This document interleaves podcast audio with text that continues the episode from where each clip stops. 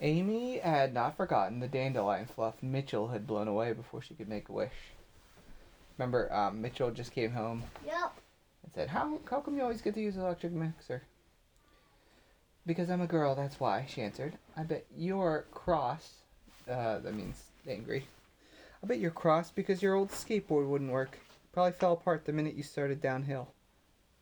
It did too work. It worked just fine. Mitchell was furious. You know what furious means, Anna? No. Really angry. Oh. Yeah, I thought that. Mm-hmm. He stood there with his fist clenched, like this, and one lock of hair, the one he never could slick Dad, down. he went like this. Yep. The one he could never slick down, standing straight up on the crown of his head. Uh-huh. Ooh. Um, his shirt tail was hanging out. Mitchell never could remember to tuck in the back of his shirt. Why? I don't know. Amy knew that as much as her brother liked motors, his anger was not caused by her getting to use the electric mixer. Something had happened to Mitchell while he was road testing his skateboard. At that point, Mrs. Huff came into the kitchen. Why, Mitchell, she exclaimed. Huff? His mom. Seeing his red face and his scowl. Whatever is the matter?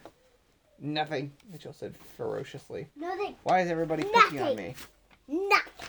Mm-hmm. Nothing. No. Nothing is going on. Nobody's picking on you, said Mrs. Huff. Something is the matter, or you wouldn't be acting this way. But if you don't want to tell us, you don't have to. Amy saw anger drain out of Mitchell's face, but hurt remained. Nothing. Nothing. Uh, now she understood that something had hurt her brother's feelings, and without even knowing what it was, she felt indignant. What Oh. does that mean?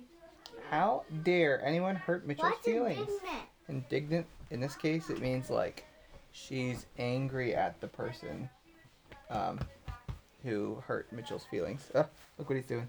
Mitchell? what? What is he? Almost there. He's kicking the chair. hmm No, the table.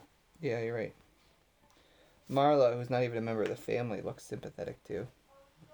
Wait, who's that? That is probably Amy. Mitch, that's, that would be Marla. uh, Marla, and Amy, and then Mitch. Yep. Mitchell kicked the leg of the ta- kitchen table with his toe of his sneaker, and Amy noticed that their mother restrained herself from telling him not to kick the furniture. Oh, a couple of guys, he said, and stopped. Whoa, Miriam, look. What did they do? Mrs. Huff asked gently.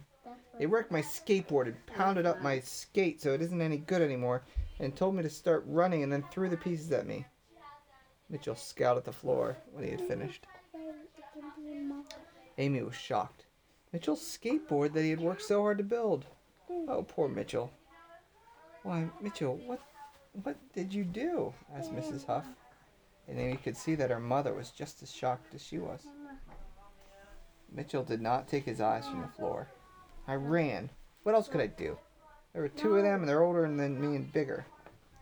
Then you did the wise thing, said Mrs. Huff. You would have been foolish to try to stay and fight. Like this? With the you- heart. Aw. So do you guys think that he should have run, or do you think he should have stayed and fought? One. Wait, what did he do?